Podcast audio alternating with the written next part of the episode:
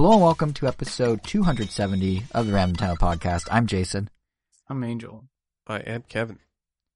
and we are calling this episode And the Winner Is, which I frankly am shocked we have never used in all our years of covering the Game Awards and sharing our own Game of the Year winners. And yet, you know, here we are doing those things in this episode with that title. As we do. Uh, f- yeah, future us will have to get a little more creative, but that's a problem for them, not us. We're we're gonna do and the winner is. Um, but I do like to think that the title works on a second level too, because the games we're gonna be uh, talking about as well that you guys have been playing. I know Kevin, you have Shin Megami Tensei Five.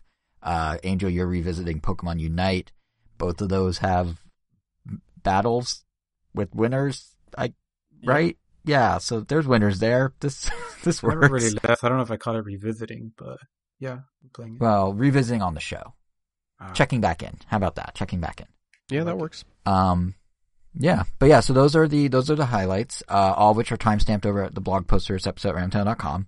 Uh, full disclosure, we don't have any coverage of the Indie World presentation in this episode because um, we're recording this a little earlier than usual and it hasn't actually happened yet for us. So we'll maybe cover it in a future episode if there's any highlights. But yeah, Indie World, you're on your own, listener. You're going to have to form your own opinions on that one.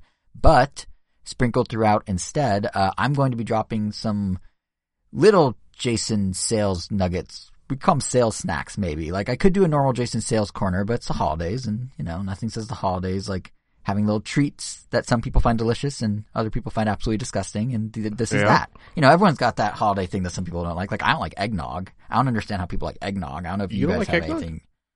I don't. I, I don't know. It's the concept's weird. Eggnog is, is one of those things that's that's that knows its place in the world. You know, because it's Wait, like have you tried it?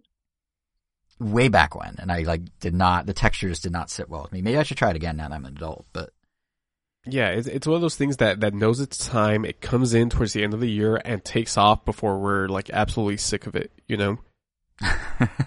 yeah, I, I get what you mean. Like it's very, it, it, it's fleeting, and as a result, it's managed, it's bearable. So kind Yeah, of exactly. It seems like.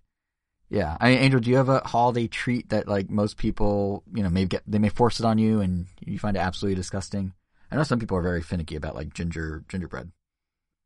Thing is ever forced on me for a snack, but I think I'm indifferent towards eggnog, as well as Mm. um, you know, the gingerbread stuff. Not the biggest fan of gingerbread cookies. I think they're too crunchy for my taste. Um, a little too cinnamony. At least I haven't had one that I've loved. Although, if you take the concept of what they taste like and just make it a little chewier, maybe add a hint of chocolate in there, and maybe whatever, I guess brown sugar. Hmm. I Mhm. don't know. We might have something there. It sounds Maybe like you have an entire different cookie at that point, but it does sound good. Oh yeah, I mean, I wouldn't want to eat a gingerbread at that point. Yeah, yeah, because yeah, gingerbread, but- it has. I mean, it's used more for architecture than I feel for eating. I feel it's described more as. I mean, you know, people don't just bake houses out of gingerbread, right? Like, there's round gingerbread cookies that are just served on plates that people just eat. Wow. It's not like plywood where it only has one purpose, purpose to build a house or something, but yes. But I guess, um, point is, the sales data, depending on who you may ask, is that holiday treat or disgusting thing you don't like or something you need to add salmon to. Um, and just like in the holidays, I, you never know when I'm going to drop a sales snack this episode. There's going to kind of come and go. So, uh, let's just jump right in, see what happens. Um, first up, we've got what we've been playing, and for this episode, it's literally all you two, I think. Um, the biggie of which is probably specifically you, Kevin, uh, with the long-awaited Switch exclusive Shin Megami Tensei 5, which is finally available. Finally available. Yeah, uh, Shin Megami Tensei 5. I've been playing for a bit. Not too much. Uh, that's on me because I haven't paid too much attention to my Switch gaming recently. But from what I've played, I'm having a good time. Uh, I played a ton of Shin Megami Tensei 4 on the 3DS. I really, really like that game. But this one just hasn't grabbed me as much as that one did, to my surprise. Uh, Hmm. I'll get to why in a second. But in uh, SMT5, you play as a high schooler who winds up in this, uh, I guess, this post-apocalyptic version of the real world, of like real world Tokyo called DAT, uh, D-A apostrophe A-T, so DAT. Uh, I never get tired of saying debt. It's a, it's a fun word. Uh, in debt, Dat. there are, yeah, it How rolls off the tongue, that? right? It's like, that. yeah, it's really nice. Uh, so in there, there are these uh, demons that you fight with the help of a god called, uh, man, I'm gonna butcher this. Uh, Aogami, I believe is its its name, and you fuse with it, and then you become this, I guess, this creature, this being. I don't know if you necessarily become a demon, but then you become this sort of god called Nahobino, which looks like the main character, but in like uh, this sort of, I don't know if I would call it a RoboCop suit, but I don't know. If if you want to see what the main character looks like, just go ahead and Google it. You'll you'll find it pretty easily. Um, utilizing uh, Aogami's power, you'll travel around Dat in order to return to like your world and your friends that you got separated, like right at the beginning of the game. So far, I'm not necessarily feeling the setting. I preferred SMT4's initial setting and its setup, for that matter, uh, much better in that game, you sort of started out in this feudal Japan era setting where you were a samurai tasked with hunting demons. But I will say, uh, about 15 to 20 hours into that game, it had a pretty wild twist that like had, that kept me going. Uh, I'm sure this game will have something along the lines of that. I just haven't gotten to there yet. Uh, mainly because this game is actually pretty tough as I've stated multiple times before, these Shin Megami Tensei games are just Pokemon for nihilists. Uh, and this one, I love that description. Absolutely continues the trend. Uh, it has the same turn-based battle system as uh, the previous games and as the Persona series, and, but specifically this one has the system called the press turn system, where exploiting an enemy weakness will grant you another turn that uh, you could use as uh, the character who exploited that weakness, or you could pass it off to another character or one of your teammates. Uh, and those teammates are composed of the demons that you're actually fighting. If anyone's familiar with the Persona games, or I guess specifically Persona 5, uh, in that game you were able to talk to the demons to add them to your list of Persona that you use in battle. Uh, and actually, Persona 5 actually ripped that off from uh, the Shin Megami Tensei games because in the Persona games you acquired these demons slash personas through other means. While in the Shin Tensei you had to talk to the demons that you were fighting. And sometimes, and they'll just ask weird things of you. They'll ask you these vague, vague questions that you just have to, that you will then get a list of answers, and you're like, you got to pick one of those answers, and you have no idea if it's the right answer or not and you just got to hope that you don't piss off the demon because if you do, you lose your chance of recruiting that demon, and then they will fight you even harder than before.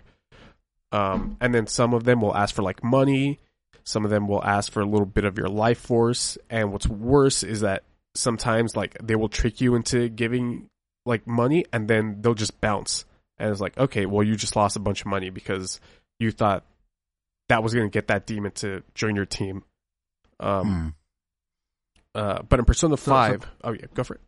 I was just gonna say, since you're mentioning, since you're doing the Persona Shin Megami comparison, I, I, try home, not to. I try not to because I know the Shin Megami Tensei fans really nowadays dislike the comparison to the Persona games.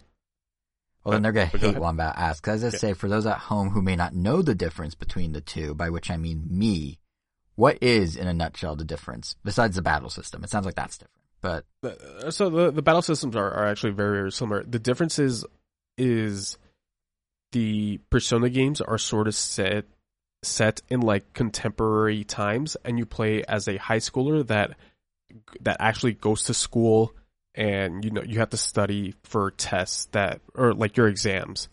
Uh, mm-hmm. You have to work on your your uh, relationship skills. You like you'll go to the movies and that'll uh, up your courage. Like you'll see you'll see a, uh, a movie, an action movie, and that'll up your courage. Or you'll see a romance movie and that'll make you uh, like a better smooth talker when when talking to people. These games, these Shin Megami Tensei games, have nothing like do not deal with that at all. These are way more hardcore than the Persona games. And I know some Persona fans might be mad at me for saying that. Uh, it's the truth. I've I've played both of these series enough to know to know the difference. I like them both. Uh, you know what? I was about to say I like them both equally. I I very much prefer the Persona games. Uh, as opposed to these. The but yeah, these are definitely way more hardcore. Um, Gotcha. uh, one of the differences actually between the Persona games and these in Persona, your fellow classmates will like join you in your adventures, right? So they will be your teammates out in in the battlefield. Here, it's more of like think the double battles in Pokemon where you will have 2 Mhm. Pokemon out at the same time. Here, you will have three Pokemon up at the same time, or three demons, and you also have yourself, right? Um, and in wait, where is it? Oh, and then like uh, one big change that this one has over the 3DS Shin Megami Tensei uh, 4 is that in those battles on the top screen you essentially had what were your enemies, like your enemy demons, and then the background will match whatever like area you're in. So if like you're in the park, you had this uh this nice little park background, or if you're in the city, you would have like buildings in the background. But when it came to your side of the battle, you were like essentially delegated uh, to the bottom screen, and it would just be like a picture of the persona or yourself, and like with this silver background. Here, you everything is rendered out in 3D, you know, which is like a nice change change of pace. Um, so you're rendered in 3D, and the demons are also rendered, and the demons are the same ones that you will see across Atlus's other RPGs.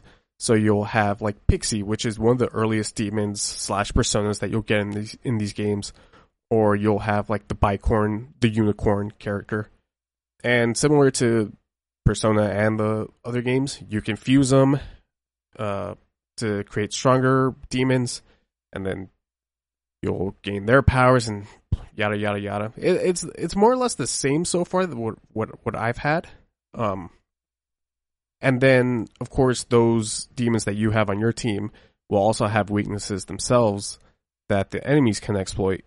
And when they exploit them, they can easily turn the tides in battle because then they'll just stack up a crazy amount of turns bef- that they can execute before you even have a chance to retaliate. And that has pretty much given me way more game over screens than I would like. I'm playing this on the hardest difficulty because I've played many uh, Atlus RPGs, and I think I'm pretty good at them. But man, I'm thinking even this one might be a little rougher than previous titles. Uh, I've been mainly playing in handheld mode, and the game runs fine. Uh, it's unfortunately locked at 30 frames, which is a shame. And there's some slowdown here and there, but nothing too egregious, thank God. Uh, it definitely feels bigger than Shin Megami Tensei 4, while those uh, areas that you would travel were definitely much smaller in scale. And the first area in Shin Megami Tensei 5 is like this, this like desert that's uh, that has like destroyed buildings and then like giant cities that are just covered in in sand. Um, I'm I am worried that I won't hit the same hour mark that I did with Shin Megami Tensei 4. But like I said, that's mainly due to the setup and the structure of this game.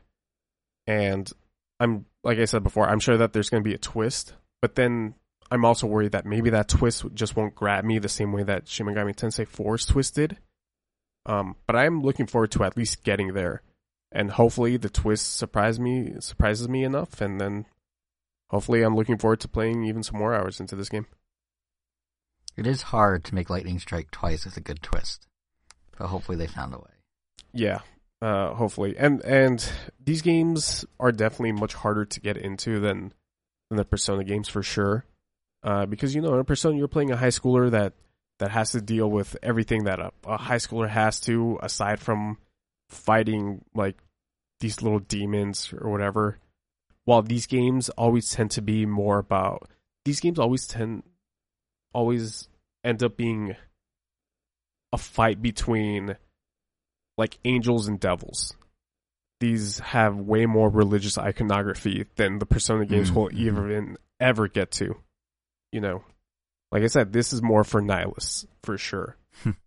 It sounds like it's kind of like Persona's almost like the digestible version of this, the more like mainstreamified, which would explain why it's a bigger franchise in sales at this point, I would imagine. Yeah, exactly. But uh, I don't know. I these and like I said, the Shin Megami Tensei games are definitely more hardcore. and that's not necessarily a, a better thing or a worse thing. They're definitely two different audiences. Uh, I just happen to be able to fit into both those audiences. Thank God. Just gives me more Right. more Japanese RPGs to to play. Well, here, um, unless there's anything else, I got our first sales snack. If you want. Give it to me. I want to munch on something. it's so Shin Megami Tensei 5 had the best launch month sales of any entry in the series in the United States. That's the snack. Uh, to be clear, this is just within the Shin Megami Tensei franchise and not including Persona, but nonetheless, 16th place in the NPD group's overall top 20 for November, highest it's gone, and is the sixth bestseller on the Switch only chart. One of only two third-party games to get on the chart, the other being Just Dance 2022, uh, two spots ahead of it. Uh, But yeah, um, it, it launched pretty strong. thing. Yeah, it's it's all based on physical sales too, so you know it could be even better once you count digital and eShop and all that. But Oh yeah. still, still, it, it it's you know a mini version of the Switch Bump, if you will, or maybe a major version. I don't know how to compare it compares to the other games. I just know it did better. So there you go. There's your snack. Snack number one. More. Num num num num num. But um, but yeah, you did mention. Unless there's anything else you want to say about Shimigami. Uh, no, I've set my piece. I will continue playing. I will try and update uh, once I get further along. Sounds good. I'm curious if the twist lives up to your hopes and dreams and expectations. But uh, I was gonna say you mentioned Pokemon. Expectations. And yes, yes, Angel. It's it, it, the way you echoed that back sound like some sort of speaking of religious energy, some sort of weird congregational chant. But yes, uh, you mentioned Pokemon, Kevin. Angel, you're playing. Well, apparently you never stopped playing, but Pokemon Unite. Um, how's that been in the last few months? I haven't played it since the summer. Pokemon Unite. Yes. Um, it's been interesting. I mean, I am obviously still enjoying it, but like, I, I'm sure it's not even a, really a problem with the game in general. I don't think it's a problem. Yeah, that's not a problem. It is more of a a realization that yeah, these kinds of games are not fun without a group of people you know. Oh, I thought your sentence was just ending at not fun. Sorry. No, These games have- just I suck. No, because I have a ton of fun when I'm playing this game, but it's only when I'm playing with like my brother or my other friend that are really into it. Otherwise, like, yeah, like you kind of it, it it definitely loses a lot when you're playing with just strangers, like Yeah. better or worse. And unfortunately, you know, as times progress, it's just getting harder and harder to coordinate times to, you know, play with the whole gang. That yeah, it's kind of unfortunate that while I am still playing it, I'm not playing it as much as I would like to. Like, like the fact that um, and maybe for better or worse, it's making the influx of just things have been getting feel a lot faster. Like it honestly feels like it was just like recently that we got um that we got the Decidueye, and then out of nowhere it's like oh here's Serena, oh Dragonite's coming, oh and then like right before Decidueye we had um I forgot his name, big um big boy squirrel, um and Big boy and yeah, and- squirrel. and- yeah, and while I didn't really get to see him in action, I got to mess around with him a little in like the training mode just to play as the characters. But yeah, apparently he's broken. But apparently, like every character is broken in this game. It's just about your team composition. But well, if every character's broken, then no character's broken, right?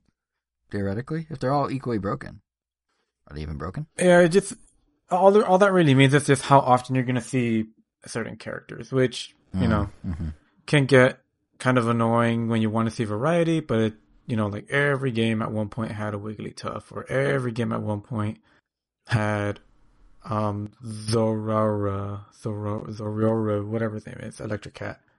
Greedent, by the way, is Big Boy Squirrel. Uh Big Boy Squirrel. I'm gonna go with that. Yeah, no, that's a better name. Yeah, BBS. Uh, Big Boy Squirrel sounds better. No, you got you can't do But, an uh, acronym. No, it's just Big Boy Squirrel. You have to say all the all the syllables.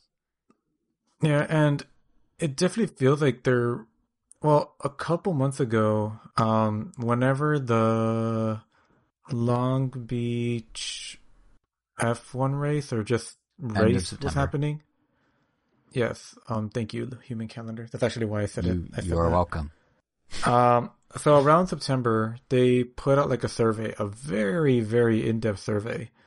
That I mean, if you answered it, you got some rewards. like guaranteed it wasn't like a enter for a chance to win, blah blah blah. But the kind of questions they asked definitely made it feel like they really cared.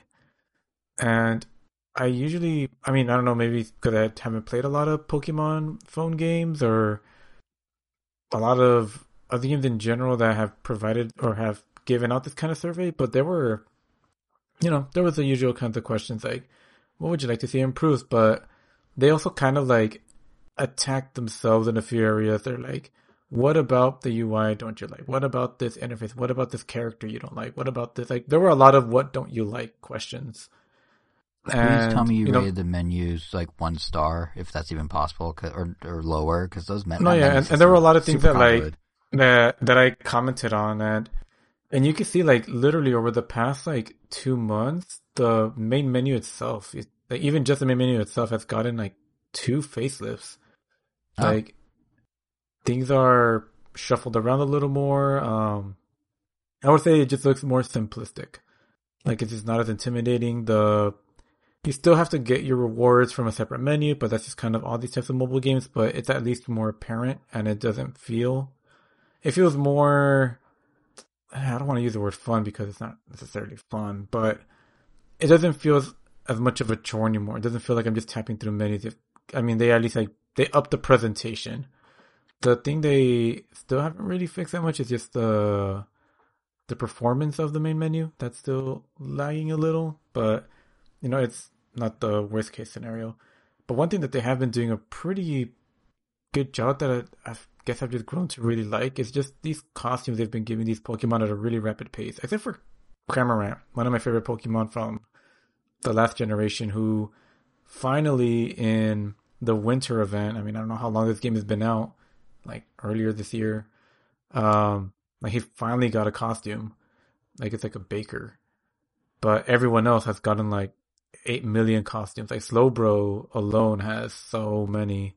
He literally has like a bro costume. It makes him look like a surfer dude, but he also has like hmm. a costume that makes him look like a college student that's about to like just chill at a party or something. So like just all the bros. cup in the corner.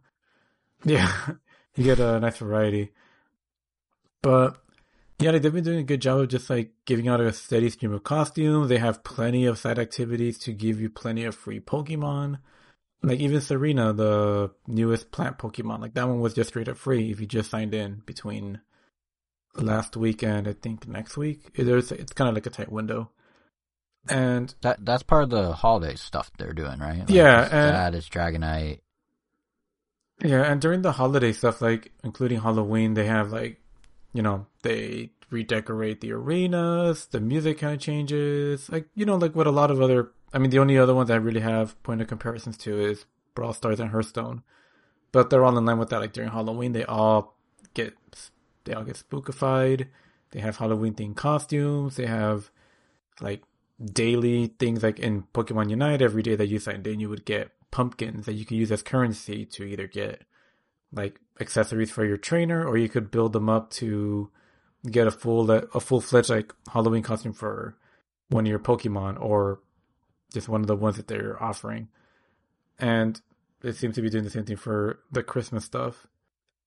And what is it? It it's not gonna be pumpkins. Is it like snow lights, like gingerbread cookies? Like what? What's the currency? Do you know? Have they announced it? Uh, I'm not sure yet. I think it's snowflakes. Oh, I'm not sure. No, it's my first guess. Having actually.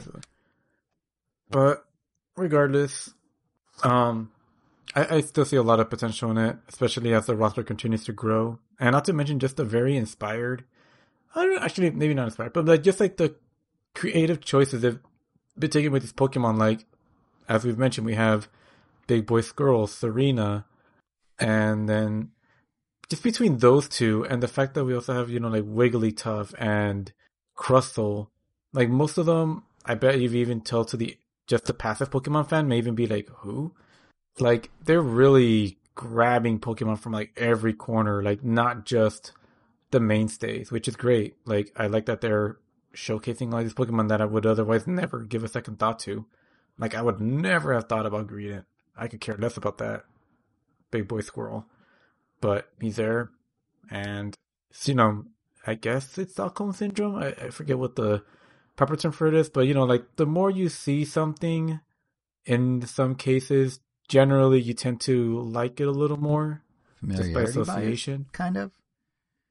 Maybe I know that's a No, thing that's not people- it. That's not it. But I know what you mean. Yeah. Yeah, it's like yeah, it's it's neat, and I'm just It- hoping they just continue to grow. I keep I know like one thing we mentioned in the survey that still hasn't really been addressed yet is just the swinginess of the Zapdos in the middle. Like yeah, it's great that you have a mechanic that can allow you to win, so you're always technically in the game, but sometimes it's a little too oppressive. Um, not to mention, you know, they just kind of need to switch it out. Like you, it's it's always Zapdos in the last two minutes. It's always like there's a point in the game where in the beginning it feels kind of fluid and like oh you're adapting on the fly, things are going blah blah blah. But then as soon as like the two minute mark hits, it's almost like you're just going off your checklist of things you need to do, and it's always the exact same, unless like one of your teammates screws up because I guess you just need a team of five friends to play. But you know usually we can only manage with three, which you know for my purposes it's fun enough. But you know sometimes you have a teammate that goes AFK, sometimes you have a teammate that is a little too aggressive and is just feeding them powerpoints, and you know then you get steamrolled. But that that was going to be my question when you mentioned Zapdos and how it's still an issue. Do they change? So they dress up characters, they dress up stages, they dress up currencies. Do they actually change the gameplay at all, or is it still that one stage? Like, there's only so much you can do with aesthetics, you know?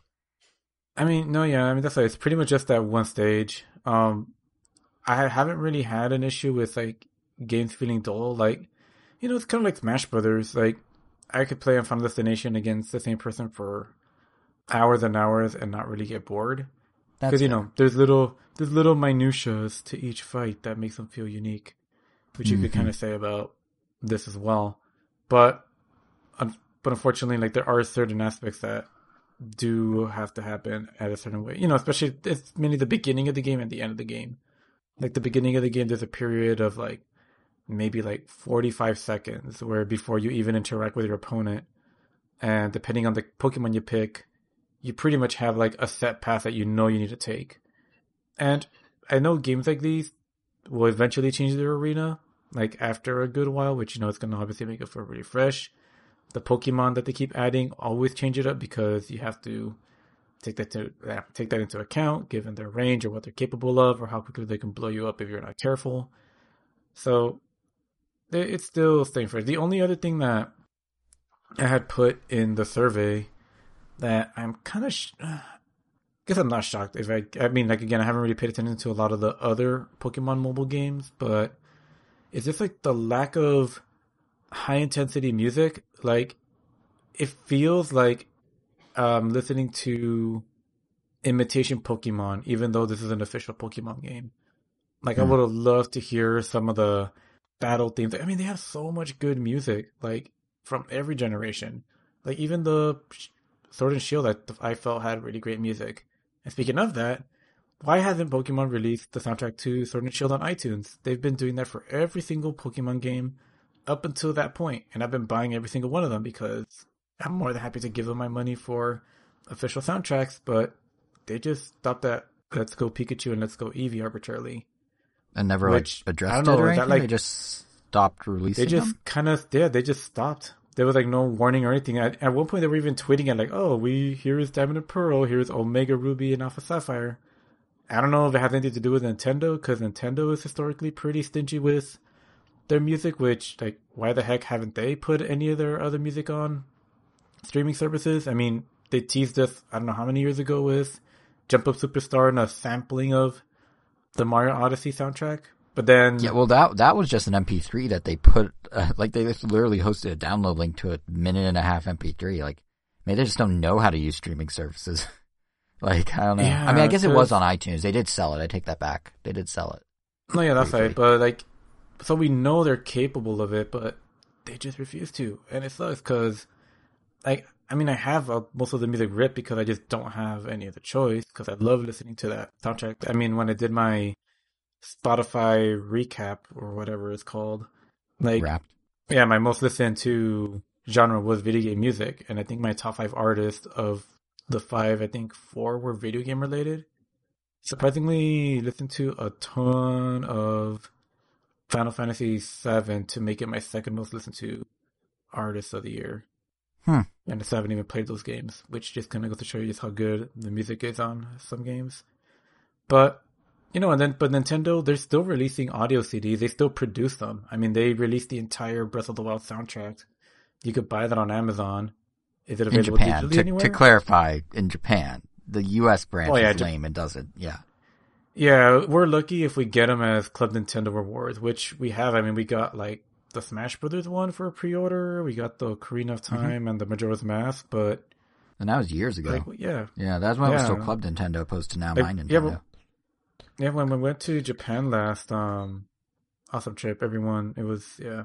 Sorry, Jason. um, yeah, I wasn't on that trip, so Maybe that's what was awesome. But um, Oh, okay, yeah, like sure. there was a point where the group and I we went to a Tower Records and it was just so great seeing like, oh my god, look, Splatoon, you could just buy it. Like, you know, just a bunch of Nintendo soundtracks. I ended up getting an Ace Attorney one, but that, that's the one other- that's so strange to me is Splatoon because they put such an emphasis on the in-game music. They have bands in the game. They do concerts. They stream the concerts here on their YouTube here sometimes, and yet there's no way to like listen to it outside the game. Yeah, without like you know, and there's plenty of people that do. Like, there's plenty of people that rip the. I mean, yeah, like the the best of like legitimately, yeah, the best legit way, um, to listen to their music, I guess in their eyes, is to literally just boot up Smash Brothers and use your Switch as an MP3 player because they kind of built that functionality in it. Mm-hmm. So, But you have to walk around with a six point whatever inch screen sticking out of your back pocket. Yeah, a Joy-Con that's what dangling. Nintendo wants us to do, I guess. I mean, I guess of course they do, but it's not like we're even incentivized Yeah. to take it with us everywhere because it's not like we have Street Pass or something.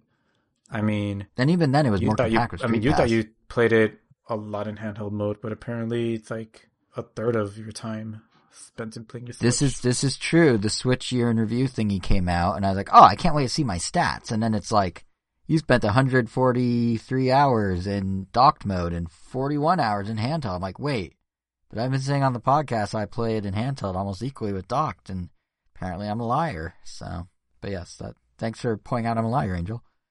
Yeah, yeah, big liar, liar, pants on fire. I know, I know. But yeah, but But- even then, like. Like even with the 3DS, it's still kind of cumbersome to, to play music that way because you had to like. I mean, I understand they wanted you to do Street Pass and stuff, but like, you couldn't play it in your car.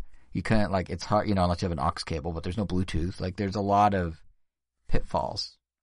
I mean, I don't listen to that much game music, but there are people like you that listen to it. I mean, Kevin, do you do you listen to much game music, like just outside of games? No, I listen to way more uh, anime music, like anime openings. And are they better with anime openings about getting those on streaming, or is it just like non-music, like non like Well, speci- music in terms Well, specifically bands and stuff anime sub to? opening, anime openings, yes, because anime openings will usually be actual songs that are released to on the radio. Oh, interesting. So it, yeah, Okay. it's it's they're not necessarily always created for the show. They will usually be like a single from a top artist over there that they will then just make into an anime opening. Angel, have you listened to the new uh Demon Slayer opening? Because it's a slapper. No, but I'm looking forward to it. It After I saw your slaps tweet, I was like, oh man. Cause that was the one thing I was nervous about. I was like, damn, like freaking. It's not going to be Um, the first the first season's opening, but but it's really good. Yeah, but you know, it's, it's a good song. I mean, it's just like when you hear like 99 and you're like, oh man, that's such a good song. What are they gonna do for season two? But then they And bust then out ninety nine point nine comes. Oh, and then it's Oh, like, man. oh man, they, I they can did it. I can. And now we I have a season three hour. coming out. Oh, so oh, what is that gonna of be? Mob? Yeah, what ninety nine point ninety nine maybe I guess so. Yeah, they're just or gonna full keep, like- hundred. I don't know. I could go on getting about into- anime openings. They're getting into Square Enix level of titles here. If they do that, and point. I mean, I guess it's still like consistent and not like whatever Nier's version one point three nine two five. Because technically ninety nine point nine is ninety nine point ninety, right? So Yeah. That's true. That's true. Um, but you know, what I do find most boggling about, like most like mind boggling about the soundtrack thing with games, at least with Nintendo, is like, even if What Nintendo's like being lazy about, it, boggling? there's so there's just there's the sheer amount of money they're leaving on the table. Like Yeah. it doesn't cost much to do this, and it's just free money. They're not hosting the I mean, servers. Can someone Like- tell us, like, are we being ignorant? Like, is there, like, is it actually for some reason really hard to get all these things like just uploaded. No, so we it's can not. It's not. Give them I money. mean, we know how hard it is to get I mean- something onto a streaming service. We put the podcasts on all of them, and it's not hard at all. I mean, maybe maybe but I mean, is music's it the exact same but thing though? I mean, I'm sure there's some. It's slightly different. I mean, but there's there's I companies. mean, that do it. obviously, I'm not. ex- Well, yeah, yeah, I'm obviously not expecting them to put up the Smash Bros. soundtrack because I mean, music rights have they can't put always been historically some of the toughest rights to acquire. This is yeah, this is true. So I can understand Smash being an issue, but I'm Maybe Koji like, Kondo he just really doesn't want his music on streaming I- services. I guess. I just think like Pokemon though, like they've done it already, so we know they can do it. They own the rights to it. Pokemon Company, like that's why Pokemon Company. If you look at the spine of a game box, that's a Pokemon game. Pokemon Company's logo is right there with Nintendo's. Like they have the IP under their control. And Nintendo just kind of like has a weird deal with them, yeah, it's, but not even. It's weird. And like. I don't know to to like to serve up another Jason Snails uh snails Jason sales snack real quick to serve up some escargot for you guys. Um, like Pokemon Unite has 50 million players apparently now between the Switch and the mobile versions, and Pokemon Brilliant Diamond and Shining Pearl have sold six million copies in a week. That is double what Let's Go Pikachu and Eevee sold in their launch week, and those have music available. It is double what Omega Ruby and Alpha Sapphire sold in their opening week, and it has that music available. So like clearly, iTunes right now just in case. Yeah, just in case those aren't reason it got anymore. But you said they were. December gift. But yeah, it's just clear Huh? like there's in, there's more interest in Pokemon now based on those numbers, the 50 million, the 6 million, whatever, than during the period where they were releasing the soundtrack. So it makes even less sense now for them to back off. Like I don't get it. It it's it's bizarre. Are they on there though, Angel? Because the last thing we want to do Uh, is peddle fake news. So if they're not there, we should inform our our lovely listeners. I mean, if they are. They're gonna be excited. I mean, they weren't there the last time I checked, but that was like, no, I mean I mean um Um, the old soundtracks. They're still there, right?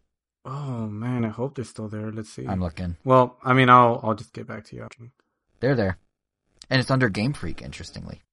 So that that's a new wrinkle. Game Freak's the one that's uh, listed as the as the artist. Not Pokemon Company, not Nintendo. So maybe there's something there. But I don't know. It's, it is bizarre. You're right. Game free.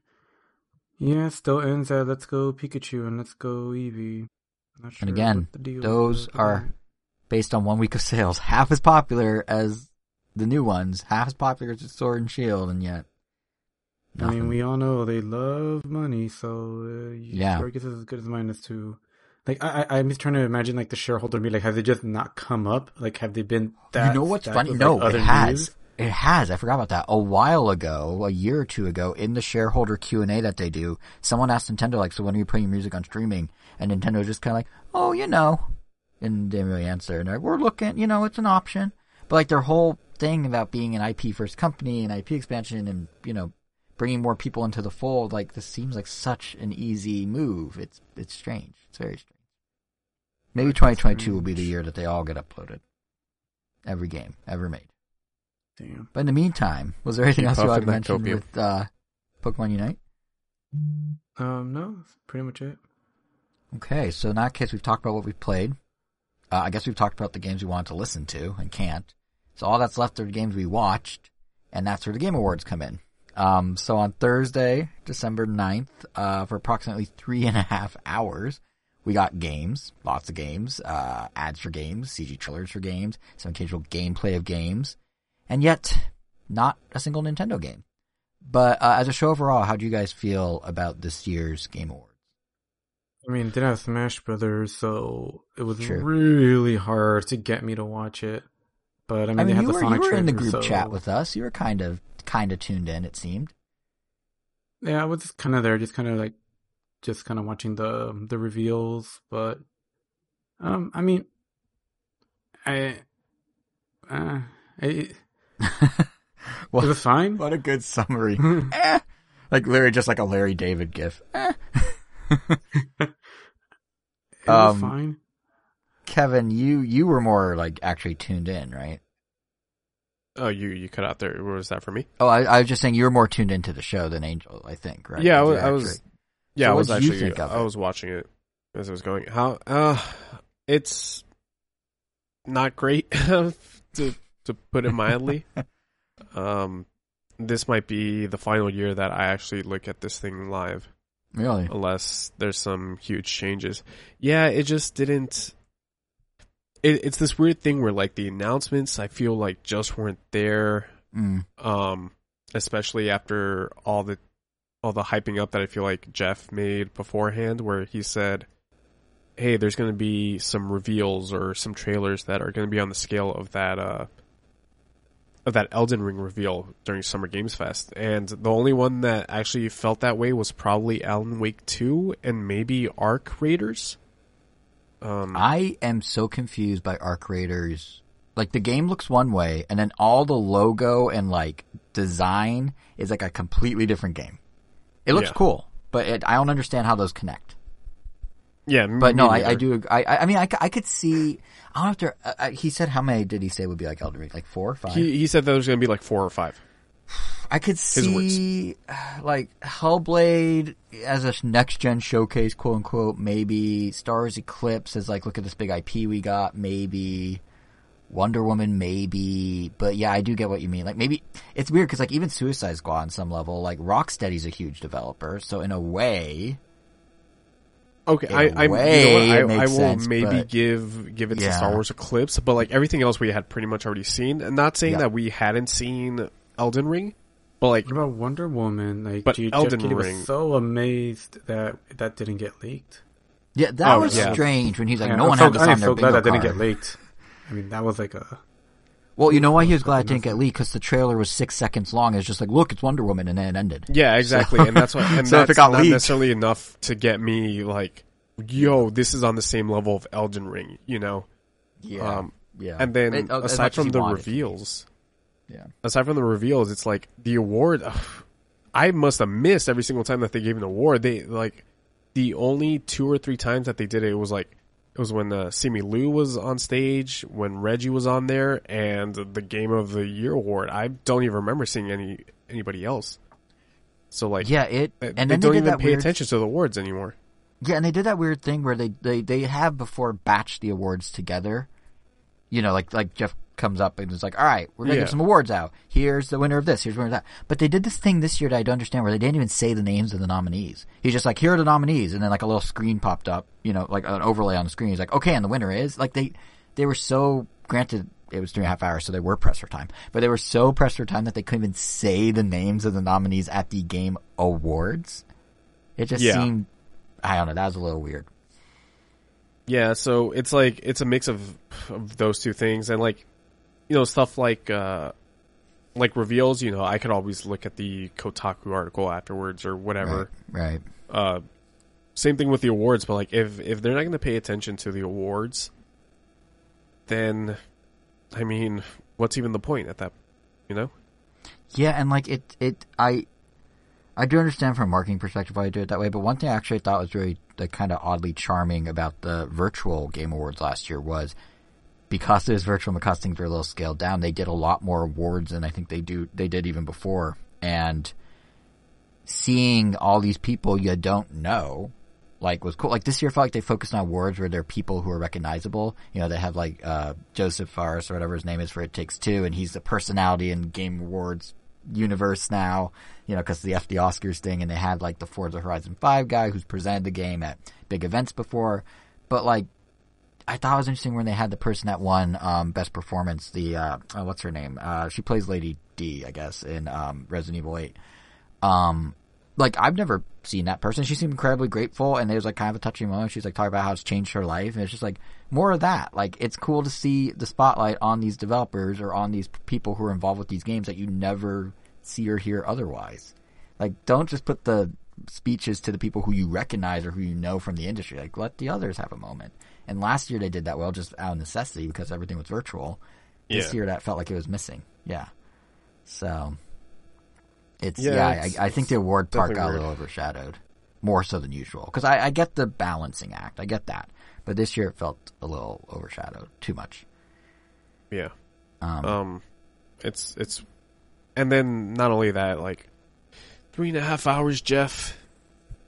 Really? yeah, that was that was long.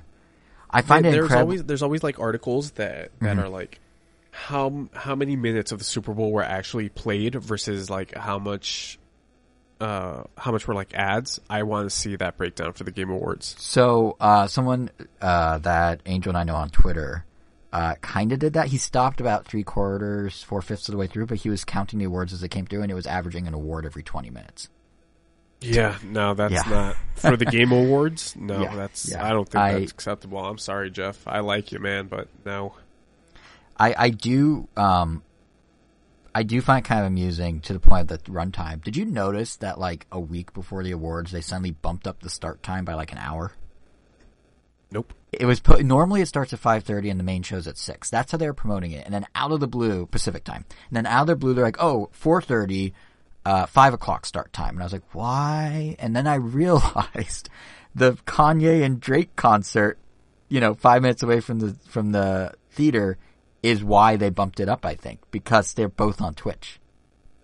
I really, It's and like Simu Liu, after he presented at the Game Awards, he was sitting a section over from me at the concert. I later learned. Oh. So like they were like funny. trying to like not have it overlap. So they literally moved a giant international video game industry award show up to make room for Drake and Kanye, which is bizarre to think about, but kind of, you know, shows how weird this show is. Uh, it's moving around a concert.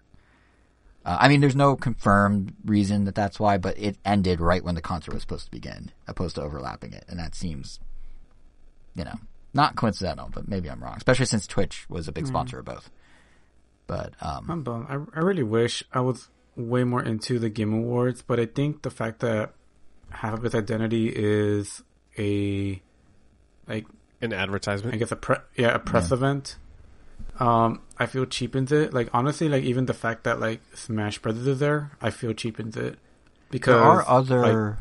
And like, for like, like for more my point, like I, yeah, like I just went in there just to watch Smash Brothers. I, I feel like it may not be as exciting, but I think like I, I think it would garner way more respect, or at least like for me, if it just did the awards. I think it just needs to do the awards. I don't. I mean, I don't know. I don't watch the Oscars. I don't watch the Grammys or the other stuff, so I don't know how much of that is also just awards or how much they like phone in a bunch of like upcoming stuff as well. But I mean, I think some performances are fine. do I think that's. I, I No, think the Grammys kinda do. Oh, the Grammys. yeah, the really? Grammys, the musical acts like are like half stuff? new songs, and half. No, I, I meant more like focusing on like the, the upcoming stuff. Yeah, yeah, like teasers, half of the oh, here's what's Grammys, like- coming up. I mean, they spend a lot more time on awards, but like half the Grammy performances, if not more these days, tend to be like, oh, it's the, the live debut of this song, or it's the first time in the world you hear this brand new song from Taylor Swift, or like, I mean, even like that year. Sure, year. but but Yeah. Yeah, but it's but when music, those are though. marketed, when like it's usually plus performances by. yes, not, no, that's true. Hey, here are true. here is like new stuff And that's it- going to come out in the near future. It's tricky because, and Jeff has covered this before. I like how we're on a first name basis with him now, but uh, Jeff has covered this before a little in that, and he's not wrong. There are industry events that are entirely awards. There's Dice in February. There's the Game Developers Conferences, uh, AIAS, Academy of Interactive Arts and Science Awards, and those were like pretty big, like pedigree awards at one point. I remember Ocarina of Time, um, back in the N64 days, it won AIAS Game of the Year, and Nintendo slapped a logo of that on the box uh, the following year, and just like as part of the the box art for a while. So those those have some pull, but I think the, the, what Jeff has run into or talked about running into is how do you get the scale of an audience to be able to see these people and understand what they've accomplished unless you bring along some announcements. The problem is, I think, it got totally, like we were saying before, you and me, Kevin, like it got totally overshadowed the awards by everything else. Like it used to be a little more of a like Yeah, forty I mean, sixty. now that, it's like, like the Game twenty eighty. Awards- Yeah. Yeah, like the Game Awards starts and it's like we've already announced like thirty awards like off screen or whatever. A um, lot. It- To be fair, Grammys do that, Oscars do that. That's a common practice, and that one I do not yeah, understand but, at all. but we but but, but we Yeah. could be better. It would be. I, I, mean, the and I mean like gaming is I mean is already just fundamentally very different from like you know music and movies because it kind of encompasses a little bit of everything. mhm, So there's definitely a challenge there to, I know, I guess just make it all work. Because I mean, which, which makes like the trailers that much, like I said, in my, in my opinion, more hurtful for these Right. events. Because you know, sometimes they literally do nothing. Like, I mean, as good as a Wonder Woman game can potentially be, like that trailer trailer did nothing. does nothing.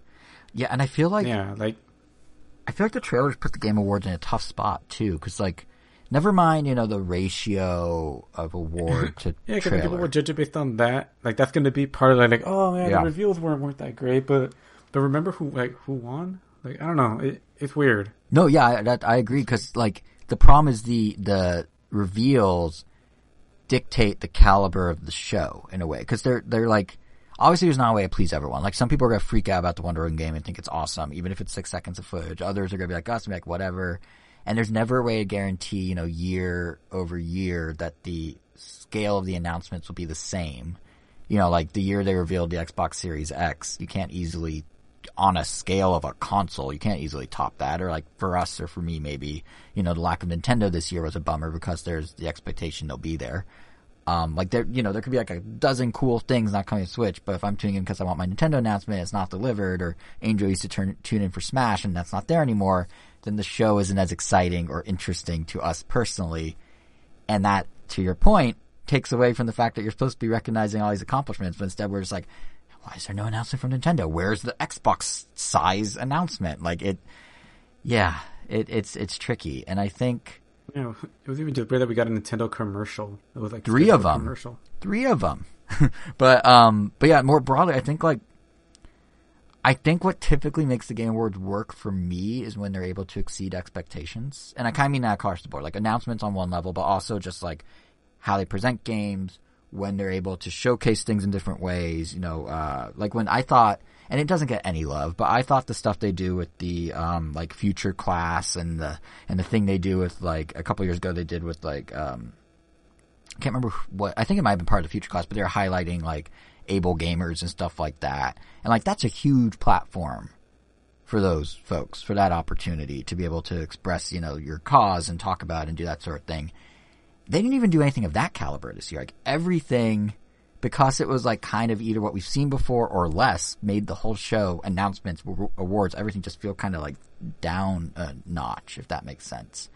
And like you know the the the idea that the show should always kind of exceed expectations in some way, like that could be in the form of the games that were shown, you know who they had present. Like I still, I, I say it every time, but that Reggie, Jack Tretton, Phil Spencer all co-presenting moment, that's still one of my favorite things because it was like the industry coming together in a way that it didn't before and hasn't since. But you know, it could be who who performed at the show. Like the Koji Kondo Imagine Dragons performance from the first year stands out as something really unique. Or even this go around, to be fair, like I don't think a year ago anyone could predict that Sting was going to open the Game Awards, and he had a cool set design around him too. So like like there's still moments that are kind of cool, but my point is like all those different elements along with what the games are themselves and giving the awards a chance to shine that's what makes the show more or less a success in my line in my mind and to the point about lack of megatons um, that you know we were talking about before kevin like it yeah like Keighley's job ultimately is to be the hype man of this thing right so he's going to come out and tell us that hey there's these five or six or ten or thirty amazing games you gotta see and his thinking is if he gets those games and they're in the show then you'll respect everything else happening and you'll be into the awards and you'll give those developers their moment and everything. But when there aren't the awards to show, it kind of starts falling apart. And then when it's all Yeah. surface level hype, it all starts falling apart. Like, you know, he's right. The, like we were saying, the next game from, I don't know, the acclaimed de- developers of Batman Arkham series, like Rocksteady, like that's worth attention. That is in and of itself, yeah, that's a big deal. They, their game's been a long time coming. People are excited. But then you find out, you know, it's, um, Suicide Squad, which we've seen a couple trailers of already. The world premiere of gameplay isn't quite as exciting as when Jeff was like, "Oh, we got the these huge developers. You can't wait to see what they're up to." It's like, well, we kind of know what they're up to. Or like the Matrix experience thing, that Unreal Five, uh, Unreal Engine Five demo. The technology behind it is kind of exciting for what's next for the industry. There's no denying that. But like, I mean, really, that demo, it's they back before the PS5 came out, they had a similar demo where they're walking through like a desert or something. Like it was the same amount of environmental detail, just a different type of environment. It wasn't significantly longer or shorter than the Matrix one. Like they're basically kind of two peas in a pod, you know, and, and, and mm-hmm. having that be like the big finale and then doing the thing they did two years ago where it's like, oh, we're ending with actually a movie tie-in. Like two years ago it was Fast and Furious and they had the actors on stage. This year it was Matrix and they were just in a pre-recorded video. Like again, it's kind of like once the expectation's set, once they've done something, people are going to make the comparison. So even if your job is hype man and you're doing all these things to get the awards, like to get their due, it's hard when they don't, line up Yeah. to what they were in the past. That's kind of thing. You know, even actually, here's a good one because I know you groaned about it when they had uh, the show be quote unquote hacked by Amanda Waller to debut uh, Suicide Squad. Oh yeah. That was straight up Joker That from Smash from a couple like. years back, just cringier. Yeah. Yeah. Or like Imagine Dragons, like it was cool that they gave Supergiant Games their due and they got to do that collaboration. But like I was just talking about, Imagine Dragons already mixed one of their latest singles with a video game song a few years ago. They couldn't even get a different band to do it. Like it just, it felt very familiar and I think that hurts the overall like hype. Cause, you know, it, it- this is something, to be fair, all award shows uh, suffer from. I'm sure. Like it's hard to be constantly creative when your hands are tied by the output of the industry you're honoring. But I think what. I will say this: the stage Yeah. looked nice. Oh yeah, yeah, no, and that honestly, the set design's the one thing I think they always nail, and always they like they always do little tweaks that like elevate it in some way. Like this year, the the floor was a screen. I don't know if you guys noticed that. It was only in a the few shots. look is Yeah. always great. Yeah, they have really good set designers, and also the orchestra and doing the medley every year of songs and kind of tying in with some of the games. Like that's always cool. But um, but yeah, I think just the same sameness this year. Even if you ignore the awards and just talk about the announcements, like there's less unique stuff to break it all up. I mean, like there are kind of moments like the pot friend from Elden Ring, which was kind of in the vein of like past Muppet tie-ins, I guess. But like, I don't know. It's not really anyone's fault in particular. There's just a general familiarity that seemed to make this year just less exciting. Like even among the games that were revealed, how many squad-based kind of borderline horror experiences were there? How many graphically looked pretty similar to one another? It's not that you know, I, I don't I don't think these games are worth being excited for. They are if you're into those games, but they kind of homogenized over three and a half hours. Like, and, and and Jeff does his best to curate. I'm not saying it's his fault per se. You know, he threw in stuff like Thirsty Suitors in the pre-show, which looked kind of interesting, kind of like a Scott Pilgrim idea flipped on its head. Uh, Somerville in the main show, I think that was the kind of 2D spaced one. That was kind of cool and stood out just against the everything else. But again, like if the industry trends are that locked into a single trope or a single idea, like all these trailers are gonna kind of be the same. Even on a small scale, the fact that they gave Telltale Games two reveals and both reveals were for a sci-fi story-driven game where you mainly sit on a ship. Whether it's Star Trek or The Expanse, like in the same show, two of the same genre, doing the same I thing. did not. I Like, did not realize that. Yeah, that it, like, didn't it's- hit me it until doesn't- now. It's like, yeah, they're both they're both sci-fi space games, Yeah, it's like, what are you like? That's and so again, it's funny. someone's fault. That's just what the output of the industry. and one of them is. had already been revealed earlier today, the day of. Yeah, too. that too. And it, it's I think, I think we go in hoping for a really cool award show where there's some fun reveals that are different and unique. But I think we and anyone else that was kind of bummed by the show, I, it's like E3 really. You know, there are good years and there are meh years. There, it's based on the console cycle, the the whatever trends are in the industry. Like that year, every game company had to do a battle royale. Like you know, it it's the game awards because they're at the scale they are now are gonna fall into those same traps. Unfortunately, There was sucks. there was one really really cool year. Oh man, I don't remember what it was. Where they, I don't remember if it was the last Spike Game Awards or if it was the first The Game Awards, where they had like this AR mixed in with it. Do you remember that? vaguely. Like- yes, it Oh, might have been oh, man, the last Spike it- one, possibly. Yeah, that was really cool because they did focus on the awards. Yeah, they had some reveals, but then even the awards part was really really cool, where they they were mixing in like uh, alternate re- reality graphics onto the stage and Mhm. stuff like that. That was really cool. And and there's Like, stuff that just been that'd be cool too. right? And there's stuff that just been saying that he wants to do that kind of like goes in that direction. Like he was talking about like one thing I thought was kind of interesting he said was that um the Matrix demo thing, like the Matrix experience, which is all of a well, eleven minute demo once you download it. But uh he was saying, you know, in the future, how cool would it be if more of the stuff you see on stage is something you can experience yourself that same night? Or what if there are things that are more directly tied in? Like one thing they did that got no attention. Yeah, but that's not any different. That's not any different to when like at E3 people are like, and and it's out today. Like, there's nothing really different about That's that. That's true, but but there was um, but I think kind of in that direction. One thing they did that was sort of interesting and got no attention, and you know, frankly, maybe it didn't deserve attention. I forgot what platform it was, but they had a virtual viewing part of the Game Awards, where it's kind of in like a I hate to say the word, but a metaverse. Um, but it was in some game, and you could all like hang out with your friends in it and use the chat and stuff. But you can like they had like emotes and stuff that tied in, and like it was kind of like you're watching the Game Awards in a game. Which, take it or leave it, that is different. That's definitely different. so, so if they start experimenting more with Yeah, that or augmented reality or doing virtual reality stuff like that, at least will kind of keep it fresh, or perhaps maybe not a good way, but it'd be cool to see them experiment. Um, I do have to imagine though, in in like not to in the game awards in the industry's defense, like com- I think compounding this whole issue was the chip shortages, right? Because like one of the things Jeff was saying to hype up the show this year is we're gonna get the first look at what true next gen gaming is, and there was the Matrix demo, there was Hellblade, but to serve up a, a third brief, uh, Jason's uh, sales snack here. The problem is the install base one year in for these systems isn't where it should be. So developers are kind of their hands are tied. They can't really put out these more next gen experiences just yet. So like even in terms of looking to the future, we're not at the point where as many games can push the boundaries as perhaps we have been in other generations. So for point of reference, here comes the sales snack. NPD numbers for November, normally one of the busiest months of the year, uh, show that total game industry sales were down 10% year over year due to a 38% decline in hardware.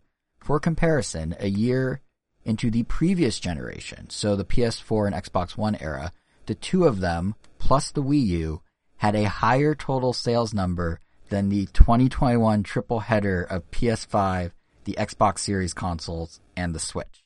So to reiterate that, PS4 and Xbox One, essentially on their own because, you know, Wii U, uh, sold more in 2014's November than what the PS5, the pair of Xbox Series systems, and the still top selling Switch were all able to move combined this November.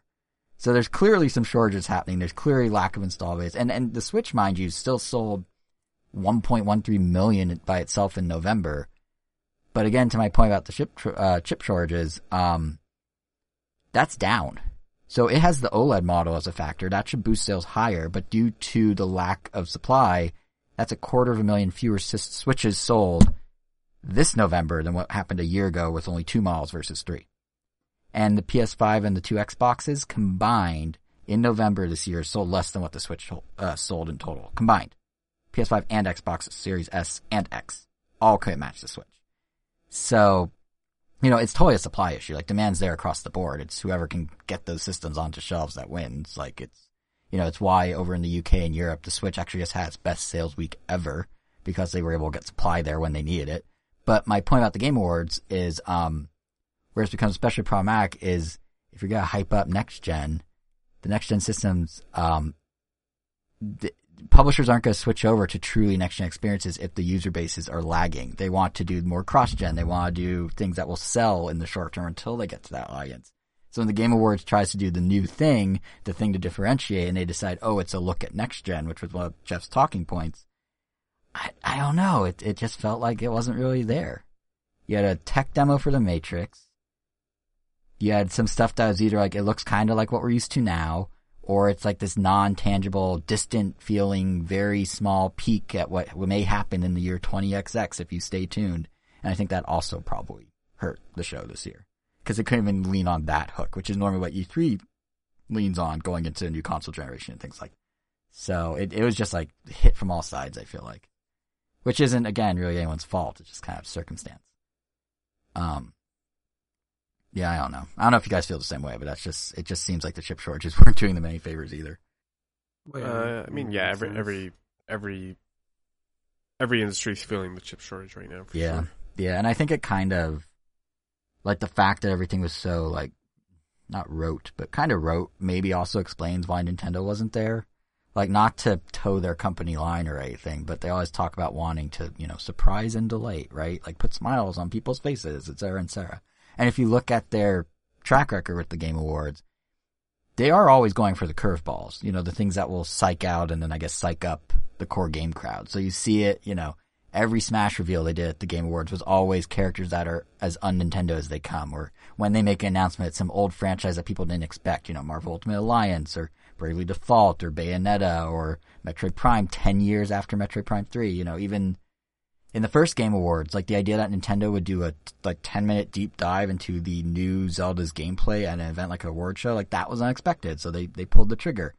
Um, But I think what happened here is they're just they don't have surprises right now. I mean, you you could see they still like handled the show how they typically do. They still support it with an eShop sale. They still sent Doug Bowser, you know, NOA's president. They still ran their commercials like we were talking about, uh, you know, to highlight all the games they do available. But they also had that ad for their 2022 lineup, which I don't know if you saw, Angel. Kevin, you might see because you're paying a little more attention. But the ad amounted to like, hey, we already announced our stuff for next year. This is what it is. And like, they're not wrong. We know an awful lot about the lineup for the Switch in 2022 compared to past years. Like, I can't think of a past year that Nintendo's given us as much insight this far in advance into exactly what we're getting in the next year. I mean, we know we have Pokemon Legends Arceus coming, Kirby and the Forgotten Land, Splatoon 3, Bayonetta 2, Triangle Strategy, uh, Mario and Rabbids 2, Breath of the Wild 2, assuming it doesn't get delayed. Those are all confirmed just for 2022, which averages to a game roughly every eight weeks for the entire year, should they want to do that. So, I guess they could have like pulled the rumored Xenoblade through out of their hat, or through Xenoblade 3 out of their hat, but that, I don't know. Is that gonna get a reaction at the Game Awards? They could get the same reaction if they open or close a Nintendo Direct with that game. Like, and we're certainly not gonna see 2023 or 2024 games. Nintendo plays further out titles much closer to their chest after the Metroid and Bayonetta things that went wrong. So like, again, it's not the Game Awards' fault, but like even when you know, you can't even get Nintendo to have a surprise because they don't have any surprises. You're kind of, kind of stuck. Like it, they, it, there's no way Nintendo could shown anything that would have been of the caliber of their past years. I think they wouldn't want to disappoint folks, but if they take exactly what they could show for 2022 and stick it in a direct, where expectations are already a different ball game, they have nothing to worry about. They're gonna get a more positive, possibly equally big reaction if they just do it on their own versus at the Game Awards. So that was just another sort of death by a thousand cuts of this year's show. I think it's just you know Nintendo had no reason to be there, so they just weren't. Um, yeah, I think I'm done ranting now. that's that's my many thoughts on the Game Awards. Your many Hot thoughts and your many snacks on the yes, Game Awards. Yes, um, yes, yeah, but you gave us a whole buffet there. I know, I know, and, and but to be fair, I, you know, Nintendo wasn't there. There was Nintendo news, kind of, I mean, I guess Nintendo was there because they co-opted the Monster Hunter Rise Sunbreak trailer to confirm those three amiibo. But like, where Nintendo wasn't, third parties did step up a little. We learned there's a cloud version of a Plague Tale Requiem coming to Switch. Uh, the Lord of the Rings Gollum game got a teaser, and that's Switch bound. Um, Cuphead's DLC, Delicious Last Course, is now coming June 30th. Um, I personally enjoyed the old timey song to announce the news for that one. I don't know about you guys. Um, Actually, Angel, I have to imagine you're probably getting the DLC, huh? Or is that more of an Elvis game? It's Angel game? Most likely. Kevin, did you play? Did you um, play Cuphead? Hell yeah, I loved Cuphead. I, I don't remember ever talking about it with you, so I assume you're all in on the DLC too. I don't remember if I was on the podcast back then. You might not have been. That might be why. Yeah, yeah, but I, I loved Cuphead. So yes, I will be picking up the delicious last course which I hope isn't. They're not taking seriously. Like I would hope that there's more DLC, but oh, they're not, saying this is it. Yeah, I mean, they, it's a full blown sequel. Oh, they they keep oh, saying they did it. say they keep saying this is it. Oh, yeah, okay. I wouldn't be surprised. Well, considering how long it took Cuphead to come out, yeah, and yeah, that kind of makes sense. And how long the show's now taking to come out.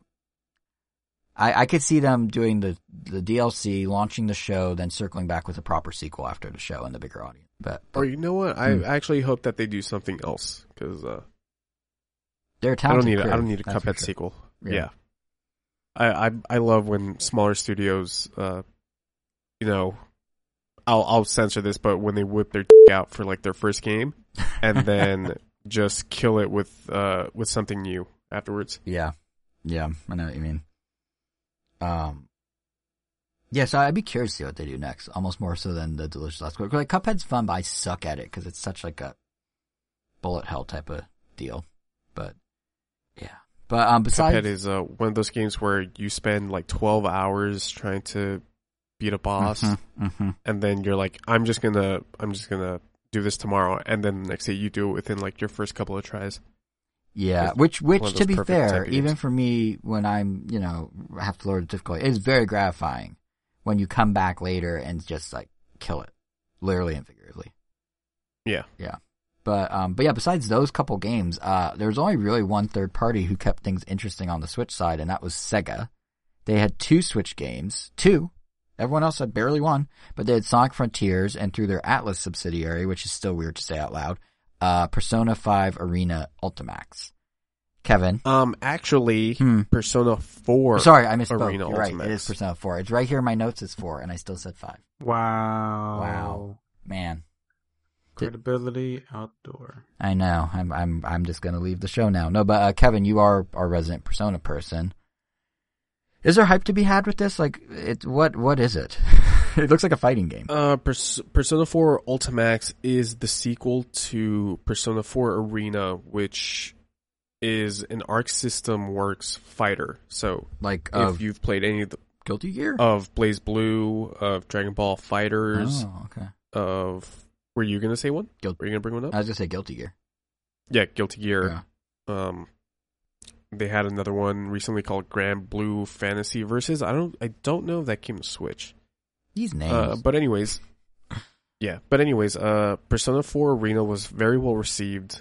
Um, that was the first game that I believe, uh, Arc started to, uh, be a little more casual friendly. They had, I believe that's the game that started auto combos for, for like their fighters in the future. So I know, I know, uh, Dragon Ball Z or Dragon Ball FighterZ had an auto combo. I think that was their game afterwards. I believe Granblue Fantasy Versus also had one. I don't know if, if the new Guilty Gear, Guilty Gear Strive has one, but um, the Game Award that, winning uh, Guilty Gear Strive. true. Yes, or um, sorry, Guilty Gear hyphen Strive hyphen. Yeah. Yes. Uh, but yeah, we never got Persona 4 Arena Ultimax here in the states. Um, as well received as Persona 4 Arena was, and it was a straight up. Well, Persona 4 Arena was straight up a sequel to Persona 4. Uh, whether it was canon or not is a different story. And so Arena Ultimax was the sequel to that one that brought in um, some more characters from the Persona 3 uh, games. Uh, this is a big deal. I know that they just announced. I know that Arc System Works just announced that uh, the latest BlazBlue games uh, would be getting rollback netcode. Hmm. Um, I don't know if they've stated that this one would have rollback, but I'd be surprised if it didn't. Yeah, it seems like if the um, architecture is in place, why would they then reverse course? Yeah. Yeah. So uh, that'll be that'll be exciting to to look to look forward to. I've never been a a, a fighting game guy. I always wish that I was good at, at them, and Persona 4 Arena definitely definitely helped along with those uh, auto combos because not not only could you uh, just use the auto combos to to get like a decent combo going, but you could also use the auto combos for actual other regular combos. So you could auto combo into a regular combo, or you could combo into the auto combo, and it was just it added a surprising layer of depth. Hmm. Um, I don't know if this one has that or not because this one never came out in the states, so we'll just have to wait and see. What what is it? And maybe you don't have an answer to this, but why does Atlus seem to have some sort of weird vendetta against bringing the core Persona games to the Switch? Like I, I'm the, other people are noticing this, right? Like there's no Persona Four, no Persona Five, but we have like three spin-offs between the two. Yeah, uh, I don't know honestly. Uh, the Switch is, is is absolutely perfect for the Persona games. Yeah, it makes Uh, I know Persona. Yeah. Persona Three g- got ported to the PSP, and Persona Four had Persona Four Golden on the Vita. So, I mean, it seems like a no-brainer to me. actually. I and I'm sure it would sell like hotcakes. I guess there was a Persona on, on Switch. If I'm not mistaken, wasn't it Nocturne or whatever on? Is that Persona? That's a Persona? That's Shin Megami Tensei. Oh, you're right, right. Oh man, some Don't you dare! man in the episode get- where we talk about both, some- I mixed them up. Oof. we're gonna get some heat for that I one. know. Uh, I mean, yeah. Yeah, that's. I, I wonder if they'll like to to because this is starting the 25th anniversary of Persona. This is the first release as part of that celebration, along with like a vinyl album collection or something. I wonder if they'll like wrap the anniversary by porting over Golden and Five and all that to Switch, and even to like next Yeah, gen systems. cool. You know, Persona like, Five budget price. Crimson would be cool. Yeah, I guess we'll see. Um, But yeah, that was game one from Sega by way of Atlus. Uh, the other game was, so this one closed out, this was like the transition from the pre-show to the main show with, uh, with Persona. Um, and then in the main show, we had a sort of more proper reveal, kind of, of Sonic Frontiers, which is a game we last saw like for 15 seconds in May or so. Uh, and now it's 90 seconds. And confirms. Yeah, back when it was called uh, Sonic Rangers, I believe was the working title. Right. That sounds about right. Because I think that's what was when we were talking about the rumors of it being kind of a Breath of the Wild game. It was it was Rangers at that point, wasn't it? Yeah. Yeah, and and it turns out na- different name, same idea. Um, it looks like based on the longer trailer, they're calling it an open zone game, not open world, open zone. Um, but it does look very much in the vein of Breath of the Wild, right down to the obligatory shot of Sonic standing on a cliff, looking at a vast landscape. Uh, what do you guys make of it? It's not Sonic Uh, Adventure 3, so it, into the trash it goes. I was kind of hoping they would. I don't know. I, I I have no idea what to think. We I feel like the, the trailer says a lot without saying anything at all. It's it screams Sonic good. 06 in art style, and I don't know how I feel about that.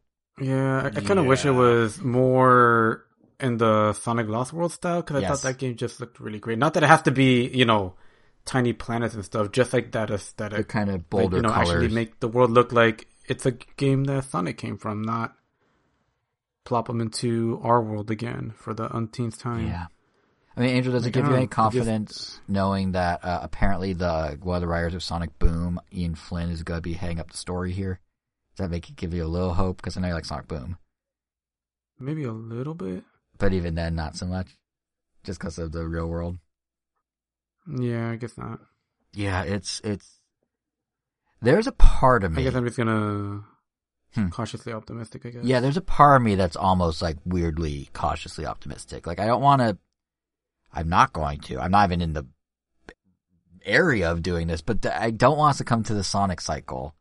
Um, you know, like I like like the game presented is not doing that for me. Yet I do keep finding myself like repeatedly thinking about how an open world maybe actually could work for Sonic, like in kind of a Spider-Man game sort of way. Like the Spider-Man games, you did combat and stuff, and I mean like like the PS2 one and stuff. Like you did combat and stuff, but like really a lar a large portion of that game was about the travel, right? Like there's people could beat up, but how fun was it just swinging around those different New York cities in those games and getting that web slinging momentum going and doing different moves, and it was just kind of fun to just go around town. And I feel like if Sega pull, plays their cards right, like the parallels are kind of there because a big thing with Sonic games, right, is building the momentum, maintaining your top speed, kind of going around. Um, you know, even going back into 2D games. and then accidentally hitting a wall and then losing Yeah, and- and- and you know an open world that's the, or an open- they're gonna have to figure out a way to get around that. well, I mean, an open an open zone doesn't have walls you have to hit. So if they can just translate that twitchy, like reactive gameplay to avoid walls and enemies and stuff into this, it could work. But the thing is, like every time we talk about this game and see the game, there's the Breath of the Wild parallels. Um, and that just feels off. Like if they are doing Breath of like you know Breath of Wild is slower, it's more methodical. You're doing like physics puzzles, you're cooking, you're crafting. Climbing takes time, traveling takes time, even horseback takes time. But like if they just I don't know. And and obviously Frontiers isn't doing itself any favors by looking like Zelda. I mean literally the cliff shot, the the ancient ruins aesthetic of this supposed Starfall Islands that the game set on like It's not doing it itself any favors by looking like Sonic 06. yeah, that too. that too, but it's it's it's all contributing to this weird cognitive dissonance of what like Sonic is and what like the tropes of what they're showing, be it 06 or Zelda, like represent, like gameplay wise, like they're such different things. But if they line this up right, and maybe I'm giving Sonic Team too much credit, but if what they're actually doing with the gameplay is kind of the like kinetic energy of like the Spider-Man games, at that point, like it doesn't matter how Sega really structures what's going on, whatever sort of parallels to shrines they come up with, or what boss fights you need to do, or whatever. If they can create a world that's just fun to run through, like it was to swing through Spider-Man, I feel like the rest can maybe fall into place here. Like, you know, they have to figure out the twitchy gameplay because you're right about the running into the walls. Um, but honestly, like the that's always something I didn't particularly like about Sonic was you're going, you're going, you're doing your thing, and then there goes your momentum. You just it's gone. And I realized that you know, at the time they did that because the twitchy gameplay and figuring out the rapid fire decisions and making your way through things and overcoming those obstacles and those enemies and whatnot is the idea, but they can like, I don't know, sub that out for maybe as you're running around the open world. I don't know, maybe there's different enemies you can interact with, or there's different like missions you can go on that kind of like breeze by, and you have to decide quickly what you want to do. Like maybe there's a way they can get the flow right where they could kind of Spider-Man it a little. And if they do that, that might actually be really fun, just in terms of that sort of feel. Or because this is a Sonic Team Sonic game, it'll play out exactly as we all fear. It's to be Sonic 06 2, and this is nothing but a pipe dream of mine, but you know, the, the, the better game, but who knows? But yeah, I just, I'm holding out a little hope. I feel like if, if they nail that feeling of running, there, there could be something here. Maybe. I don't know. Fingers crossed. We can only hope. Yeah. But the Game Awards did, did give us a different Sonic thing too. Um, we got a double dose because uh, alongside Frontiers, we also got the first trailer for the second Sonic the Hedgehog movie, which introduces Tails, who's voiced by the same actress as the video games, which is pretty cool, and Knuckles, who um, I don't think we ever talked about this when the news broke. It's voiced by uh, Idris Elba. So that that's a thing. What did you guys think of the trailer? You more into that than the than the game? Still haven't seen the into that movie. than the game. but No, I mean, are you more into the then again, trailer you know- than the for the movie than you were the trailer for Frontiers? yeah, exactly. Yeah. Yeah. Um, I mean, it looks fun like the first one. Uh, but yeah, just cautiously optimistic, trying to keep expectations tempered. But I don't know. I like Knuckles. I like this voice. Um, loads of references, as many people have noticed. But Yeah, that's what stood out to me. just looks fun. The references really stood out to me. Like it feels like it feels like it's more comfortable in its video game skin, if that makes sense. Like the sheer number of like gamery things and references to the games, it just I don't know, it's just much more prevalent. Well, um, I saw a good list of them on on Gamespot, which I'll link to in the blog post for this episode um, when I'm putting it all together. But yeah, I mean they got the Chaos Emeralds, they got snowboarding, they got chili dogs, they got you know even the coffee shops called like Mean Beans. Uh, they have the biplane. It just seems like they're leaning a lot harder into the source material this go around, which is which is nice. It it's kind of a trend I've noticed in video game adaptations in general. Like I feel like up to this point, or up until the last couple years, they're trying so hard to like normalize the concepts of games for non-gamers, but like these IPs are so big and mainstream that like I don't think they really feel the need to do it anymore. I mean, we have a Halo TV show shown at the Game Awards that look just like Halo. There's a Resident Evil reboot that came out in theaters a month or two ago that just straight up lifted the set pieces out of the first game, almost exactly the same. You know, Cuphead, Castlevania, League of Legends Arcane, all these are popular anime projects that stay very true to the source material, from my understanding. It's just if if Sonic, No, I haven't. I mean, I don't play League of Legends, but Arcane is so far. yeah, I've only heard great things about it. Kevin, have you watched it? No, I haven't seen it. I'm yet. surprised. I, I honestly thought you would have. I mean, I don't play League of Legends. No, I know, but just like you like things that are animated. I don't know. Like, I mean, Alright. if it wasn't for, I mean, if it wasn't for like how much discourse um has been going on at work about Arcane, like I probably wouldn't have watched it, even if I had good. It was just a good show. I mean, there's plenty of shows that we yeah, hear are good all the time, but I, I think that's this why I one was, just talked about so much that that I just had to be like, all right, I, I need to watch this because I can either just be like, yeah, that sounds cool, or be part of the conversation. I think that's what I was trying to get at, definitely Kevin. Is like you, you're, you're usually up on the latest releases and what's like well received. So that's where, especially in the animated worlds, that's kind of where that came from. Yeah, but yeah, it's uh, it's cool. Understandable. I'll I'll watch it at some point. I feel like I'm gonna watch it just because I'm curious. And like all the music at the Game Awards was from Arcane. All the live, all two of the live performances was from Arcane. So, uh, or I take that back, Cuphead. So all Netflix shows. There we go. Um, yeah, it's just nice that we're at this point where they don't need to like clean up stuff for a more general audience, make it more palatable or or anything. Like it's just you know it it doesn't need to be grounded. It could just be what it is. And I'm hoping Sonic 2, like it looks like it's being very like I don't know how better word is, but kind of balls to the wall. Like my source material is a video game, and it is what it is, and it's cool that they're like are doing that after trying to make the first one a little grounded. So we'll we'll see how it pans out in April, but it looks it looks promising. Um, I think that's it on the news side of the Game Awards, but we we didn't cover the actual awards. I mean, we made predictions last episode, and we haven't talked about how right or wrong we were. Kevin, how how did we do? We did terribly. Jesus Christ. We Man, all right. Uh, we're not going through the entire No, thing. We're, we're just gonna go through the categories. Okay. Uh, most anticipated, I nailed it with Elden Ring, and uh, you guys chose both uh, Breath of the Wild I two. didn't think Elden Ring would get two Uh, years in a row. Honestly, I'm telling you, man, it, that trailer that came out or that uh that beta that came out really uh helped out. true, true. Uh, best best multiplayer, we all got it right with It Takes Two. Best family game, we whiffed it super hard here. Uh, Yeah, that one went to It Takes Two as well. Best RPG also whiffed it. It went to Tales of Arise, which none of us chose for either of our. Uh, just, just to back up for a split second, what did we pick for best family? Did we all agree on Mario Party? yeah, Hmm. we chose Superstars for both what we wanted to win and what we thought would win. Isn't it takes two like about a divorce or something? It doesn't seem like a family. Yeah, It's about bringing a family very- together. Yeah, but like very awkward one yeah, to, it's like a to start kind off of a with. dark family game versus you know Pokemon Snap with cute little Bidoof running around. But anyway, sorry, continue. Yeah. Uh, best adventure, we nailed it with Metroid Dread. Mhm. Which, congrats, Metroid Dread. Well deserved. Best ongoing, uh, whiffed it there as well. F- Final Fantasy 14 took that one. We all chose Fortnite, and then I chose Apex Legends as what I would want to win. Uh, best art direction. Oh, you know what? I don't.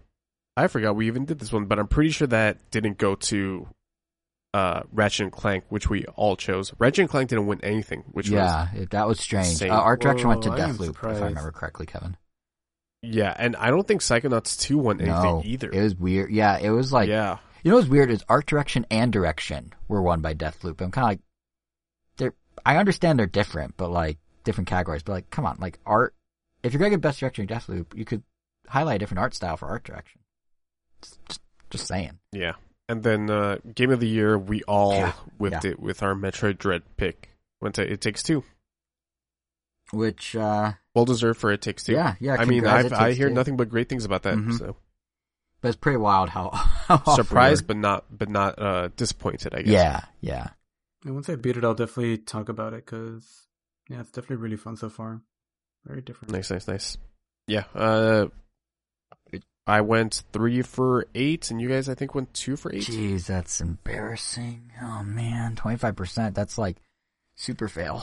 Best family game, I think, was the one that were that was like, Jesus Christ, really? Yeah, I mean, I But even when we were talking whatever. about, it, we couldn't really settle on which of the Nintendo games was going to win, but we all just assumed it'd be a Nintendo game because it takes two again. Yeah. tonally doesn't really fit as well. I feel like. Also, Yeah. a family game implies more than two people involved. Family. I mean, I guess you could play with like a sibling, Uh, but like I feel like if it's family, it's like you're all together. It's a group. I don't know. I don't necessarily agree with that, but okay. fair. Um, I mean, if it's just you and your partner, that's that that's your family, right? that's true. That's true. Actually, yeah, I guess that'd be more yeah, best. wouldn't you get this more than anyone because you come from a smaller family? Right. Yeah. So I would think my whole family because there's only three of us.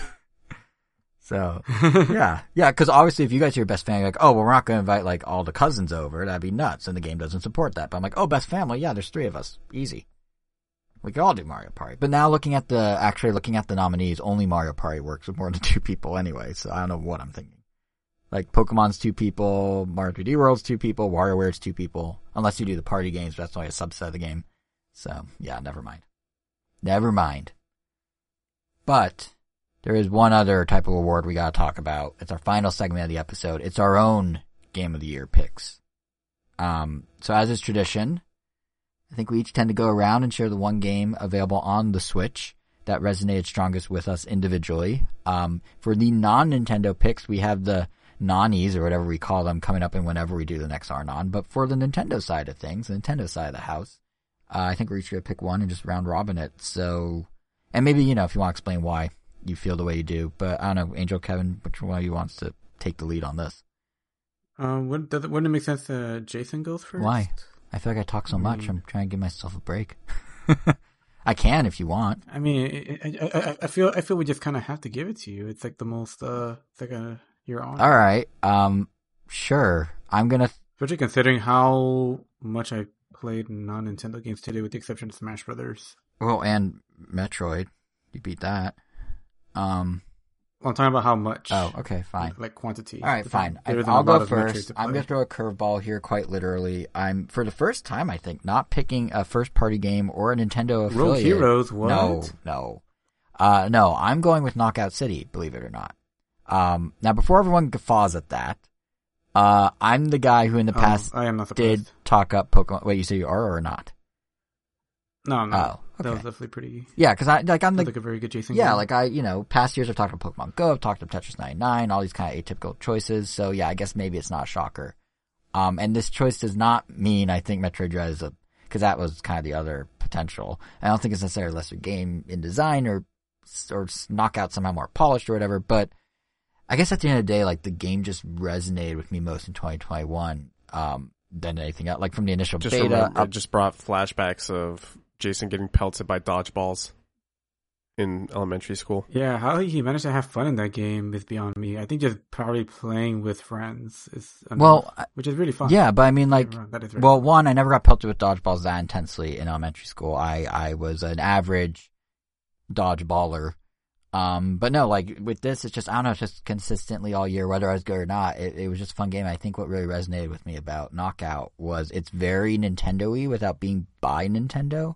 And I think in large part it's because the developers, um, at, what was it, Valen, Valen, however you say it, Valen Studios, they kind of, to use a very 2021 phrase, they kind of understood the assignment. Like, they saw how Nintendo goes about approaching their gameplay, you know, starting with a unique riff on genre that's a very fundamental premise and then building around that in ways that keep it approachable but offer some depth. So like here, for those who haven't played it, you know, the riff is a third person shooter, except it's dodgeball. It's not actually shooting. So anyone can hop in and get that you're just throwing balls at another team and trying to catch theirs. You never need to do anything except throw and catch. But if you choose to dig a little deeper, the way they kind of layer in the strategies, you know, um, it's all still just throwing, but as a solo pro- player, there's different types of throws you can account for and different techniques depending on, you know, each special ball assigned at the beginning of the match. As a team player, there's then a whole now third level of strategy and how you can throw around your teammates or power up your own throws or throw your teammates into the air as a bomb of sorts. Um, and then you can mix and match all these strategies, I guess, in different ways to kind of find a playstyle that does suit you.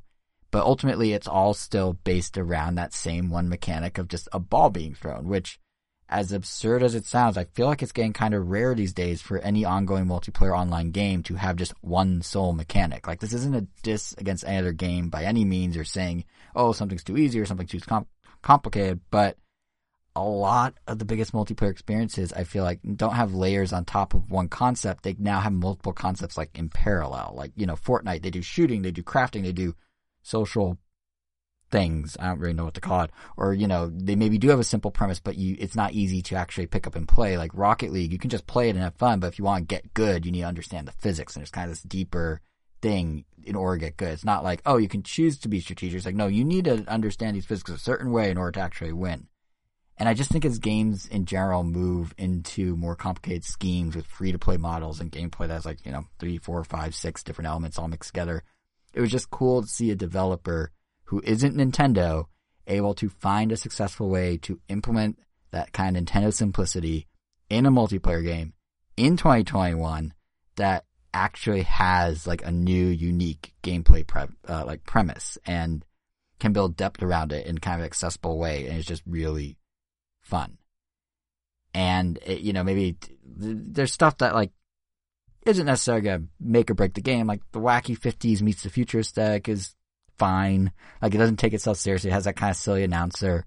Um, but they keep just like building on that soul core mechanic in new interesting ways with the different seasons, you know, like, uh, they're transforming levels at one point. Uh, right now in the current season, there are these little, little UFOs you can ride on top of, and they can actually hold a ball for you with their tractor beam under you, meaning that they kind of just low key introduced the mechanic of being able to hold two balls at once for the first time in the game.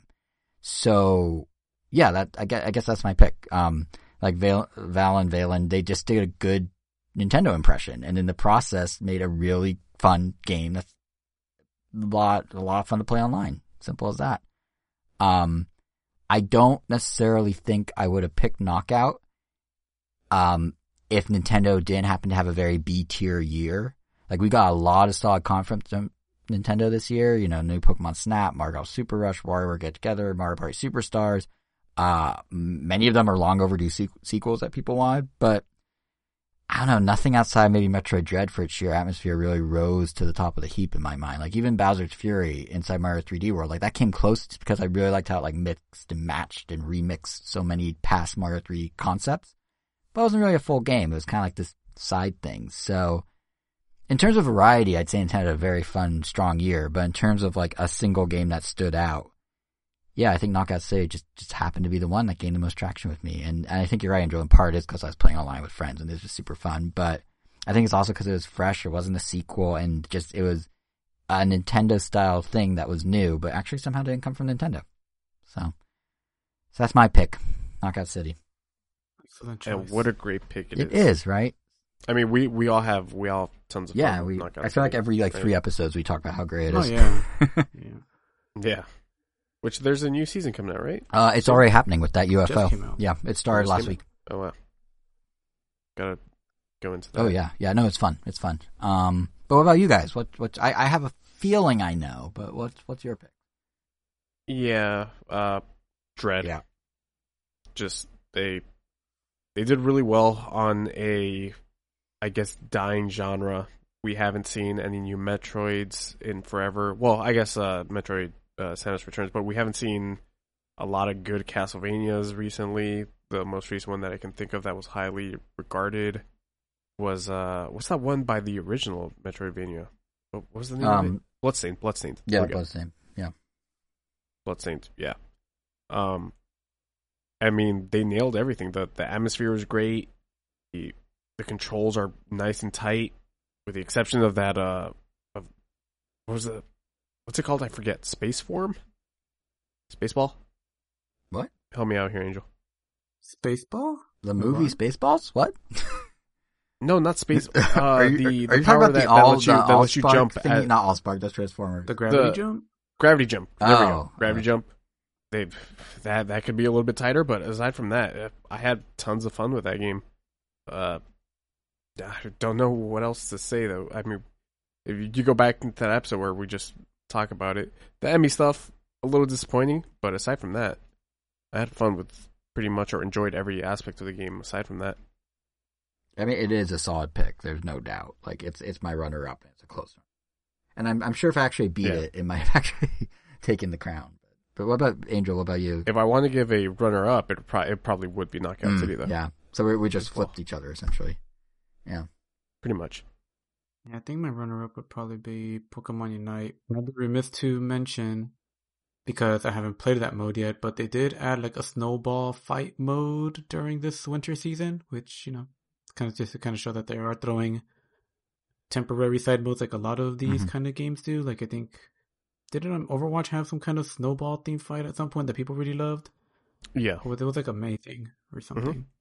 That was like, I, remember a, that I mean, popular. May was like the main character that they showed, but yeah, there was like a snowball, a snowball fight version. Uh, but yeah, oh yeah, obviously, um, it couldn't be anything else for me but Metroid Dread, and just to kind of build on what um Kevin has said, because yeah, um, controls feel great, like uh, everything about it was just, I mean, I yeah, I just personally loved everything about it.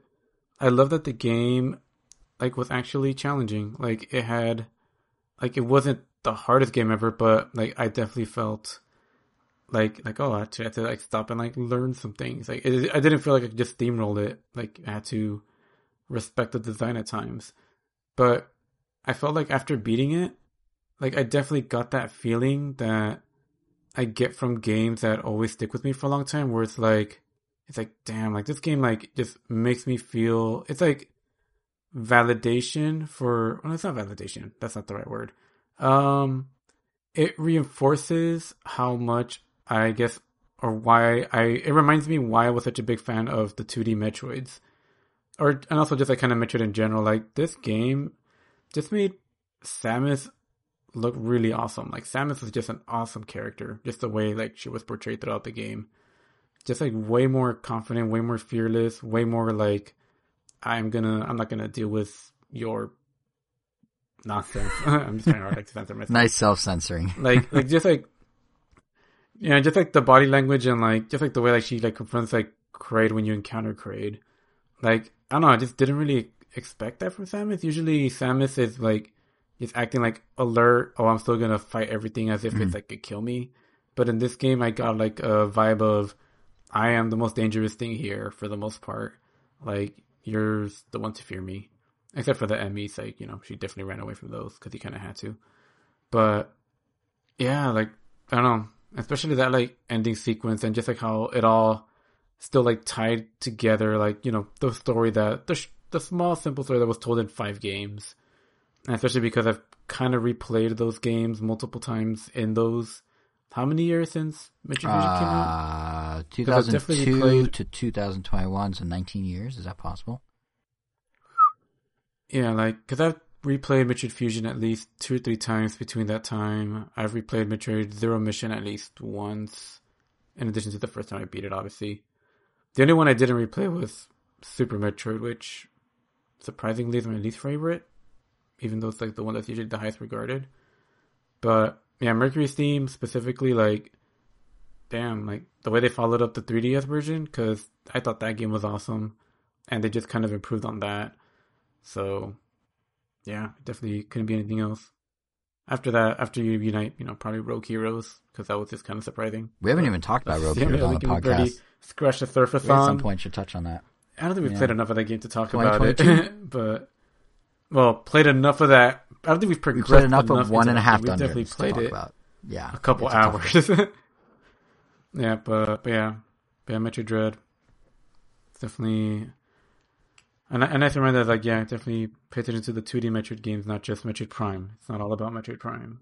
Nintendo really got lucky with the Oh, developers they handed Metroid to. I mean, MercurySteam with the 2Ds, Retro with the 3Ds, with Prime. Like, yeah, they they picked them well. Yep. They, They picked them pick well. 'em but yeah, I think right. that um pretty much does it for this episode. You're not gonna go into your spiel, follow us. No, I will, Stitcher, but well, we're not quite done. We're done with this episode, but eh, Dipper, oh, hold on, Dipper. Dipper, What? Skipper. Do you listen to podcasts in like an ice cream scoop? What Dipper?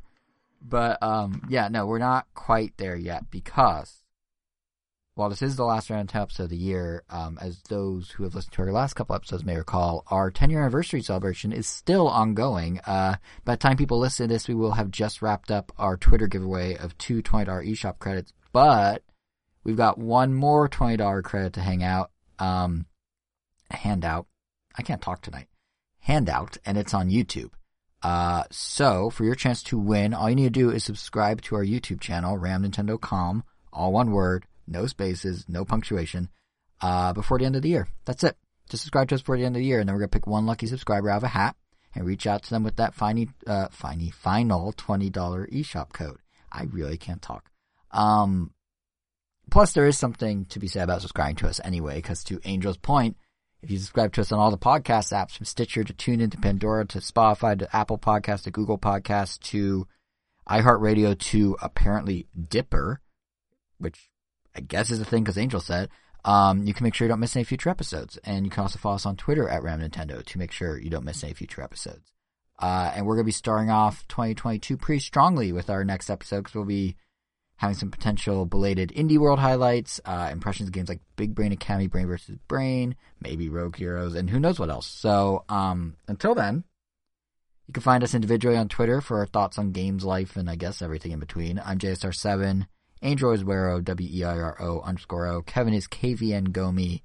And I'm going to slip in before we get to the final word that everyone should have a happy holiday and a happy new year. And now, Kevin, final word of the year. Ah, man, you stole it from my mouth. Happy holidays, happy new year, everybody.